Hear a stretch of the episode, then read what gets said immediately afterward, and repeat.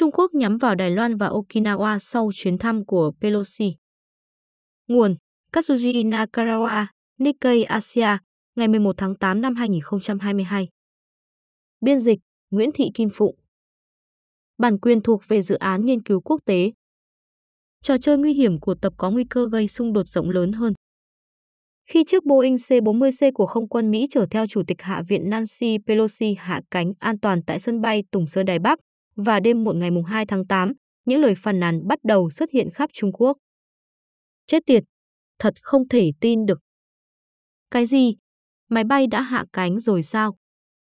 Không có chuyện Trung Quốc sánh ngang với Putin về chiến lược đâu. Đó là một số lời bình luận trên mạng xã hội. Sự thất vọng và phẫn nộ tràn ngập các trang blog, video về các công dân đập phá bàn ghế lan truyền nhanh chóng. Sáng hôm sau, nhiều người Trung Quốc cho biết họ không thể ngủ được vì thất vọng tràn trề. Người ta cực kỳ mong đợi chuyến bay. Một hãng truyền thông trực tuyến mới nổi đã phát trực tiếp cảnh máy bay của Pelosi hạ cánh. Theo một ước tính, số lượng người Trung Quốc xem bộ phim truyền hình hành động đêm khuya này trực tiếp trên điện thoại thông minh của họ hoặc xem lại trên các trang tin tức có thể đã lên tới 200 triệu người.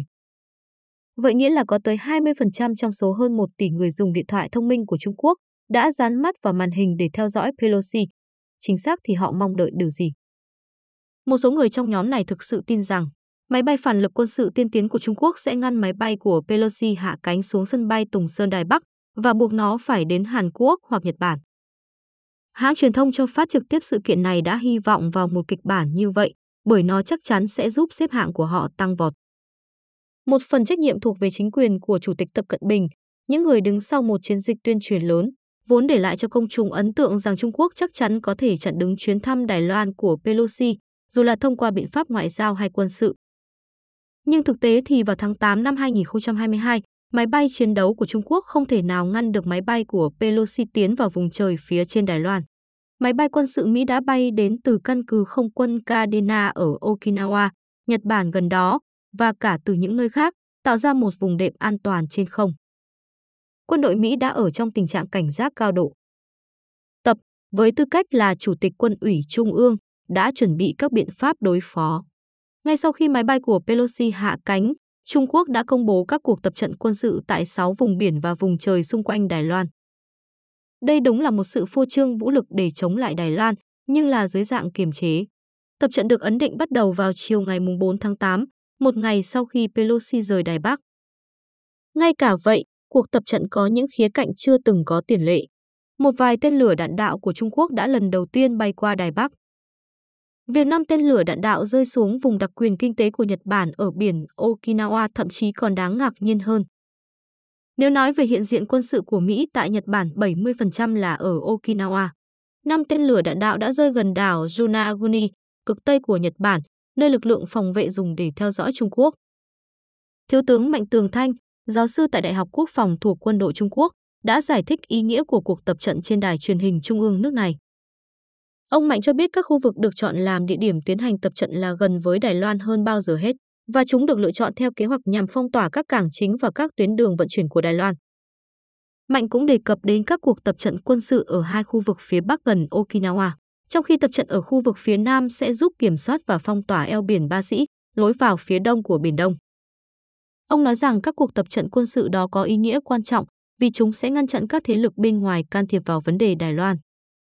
Vị tướng này đóng vai trò là phát ngôn viên quân sự trên thực tế về các cuộc tập trận. Điều quan trọng là ông đề cập đến Okinawa trước tiên, sau đó mới đến khả năng phong tỏa Đài Loan và loại trừ sự can thiệp của các thế lực bên ngoài vào vấn đề Đài Loan. Một nguồn tin liên quan đến quan hệ Trung Đài chỉ ra rằng Trung Quốc đã bắt đầu trò chơi đối đầu với Mỹ và Nhật. Đảo Yonaguni thuộc tỉnh Okinawa cách Đài Loan 111 km.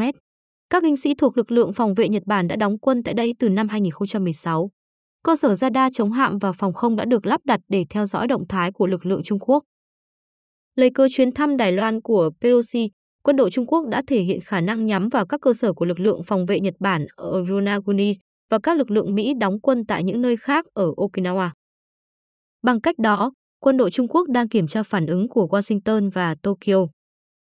Nếu một ngày nào đó, Trung Quốc có ý định tấn công trực tiếp vào lực lượng Mỹ đóng tại Okinawa, Hành động ấy sẽ dễ dàng kích hoạt một cuộc chiến giữa Mỹ và Trung Quốc, sau đó có thể mở rộng thành chiến tranh toàn cầu. Trung Quốc đã từng dùng lá bài Okinawa để gây sức ép với Nhật Bản.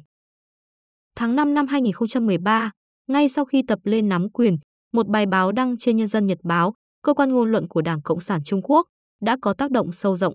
Nó nói rằng Lưu Cầu Quốc từng là quốc gia triều cống của Trung Quốc dưới thời nhà Minh và nhà Thanh.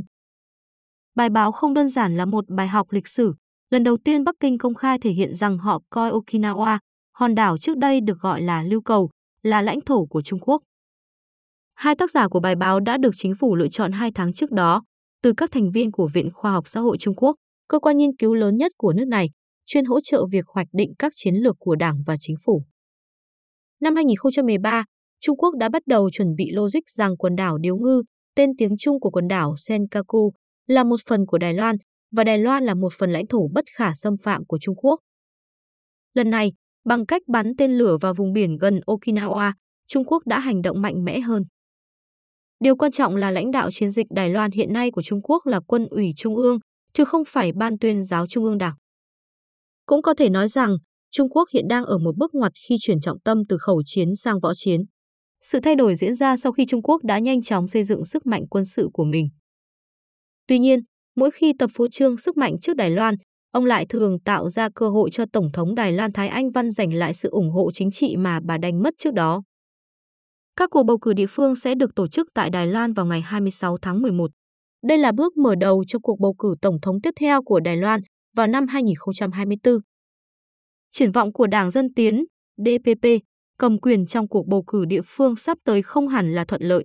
DPP đã bị Quốc dân Đảng, KMT, đánh bại trong cuộc bầu cử địa phương gần đây nhất vào tháng 11 năm 2018. Thái đã tạm thời từ chức người đứng đầu DPP mà bà kiêm nhiệm để chịu trách nhiệm về thất bại nặng nề của Đảng. Tuy nhiên, sau khi được khích lệ bởi kết quả bầu cử này, tập lại mắc một sai lầm lớn. Tháng 1 năm 2019, ông đã có bài phát biểu nhân kỷ niệm 40 năm ngày ban hành thông điệp gửi đến đồng bào Đài Loan. Thông điệp năm 1979 kêu gọi thống nhất Đài Loan với Trung Quốc đại lục một cách hòa bình. Dù nói rằng công thức một quốc gia, hai chế độ là cách tốt nhất để thống nhất trong hòa bình, tập cũng không loại trừ việc sử dụng vũ lực. Thái ngay lập tức đã phản biện và ghi điểm chính trị lớn. Công thức một quốc gia, hai chế độ kể từ đó đã trở thành một thông điệp chết do phản ứng của Trung Quốc đối với các cuộc biểu tình quy mô lớn ở Hồng Kông. Một phản ứng đã giúp DPP hồi sinh và giúp Thái giành chiến thắng áp đảo trong cuộc bầu cử tổng thống năm 2020. Bây giờ vòng thứ hai của trận chiến tập Thái đang diễn ra. Quân đội Trung Quốc ban đầu thông báo rằng họ sẽ tổ chức các cuộc tập trận từ ngày 4 tháng 8 đến ngày 6 tháng 8. Nhưng các cuộc tập trận ở chiến khu Đông Bộ vẫn được tiếp tục cho đến thứ Tư, ngày 10 tháng 8, một lời cảnh báo rõ ràng cho người Mỹ. Dư luận Trung Quốc rất dễ nổi nóng và chính quyền tập không thể dễ dàng lùi bước. Cũng có những lo ngại rằng tập trận sẽ trở nên thường xuyên. Căng thẳng ở eo biển Đài Loan có lẽ sẽ đạt đến giai đoạn quan trọng trong nhiệm kỳ tiếp theo của tập với tư cách là nhà lãnh đạo cao nhất của Trung Quốc.